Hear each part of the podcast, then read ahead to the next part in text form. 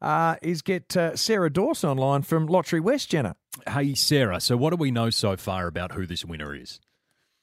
Good morning. So, yeah, look, really exciting um, that we've had one WA player take home the entire Division One prize. So that was $40 million um, in last night's Powerball jackpot.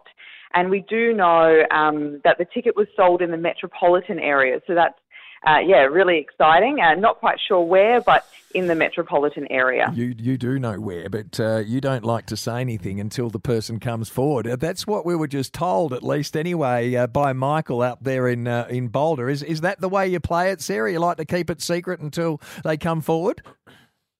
Look, Michael's had such a great uh, streak of, uh, of wins up in Boulder, hasn't he? Mm. Um, you know, I I don't actually know where the ticket was purchased from at this point, but when the uh, ticket holder uh, contacts Lotterywest and we can verify the ticket, we'll then know which store it was sold in. So really excited for them to contact us so we can find out where it was sold. So, so what's the process? I mean, we are talking a significant amount of money, $40 million. And this $40 million may well have been won by one individual because what we have been told is uh, it's not believed to be a syndicate. It could be a private syndicate because I actually buy oh, lotto tickets for uh, us and our neighbours. So it's one ticket, but we're all in sort of thing, so Sarah, in so that sort of. You're still a chance, is what you're saying, Carl? Yeah, well, you like to be a chance, and, and you can spend a little bit more, and you can yeah. spread the, the cost uh, between your friends, and there's nothing uh, better than sharing the love if you win, Sarah, is there? Well.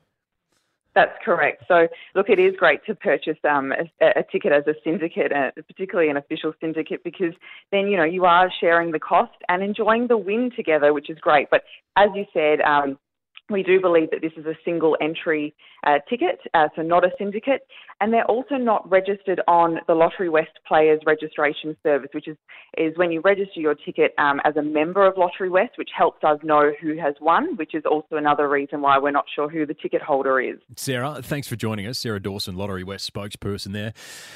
Maybe it's you.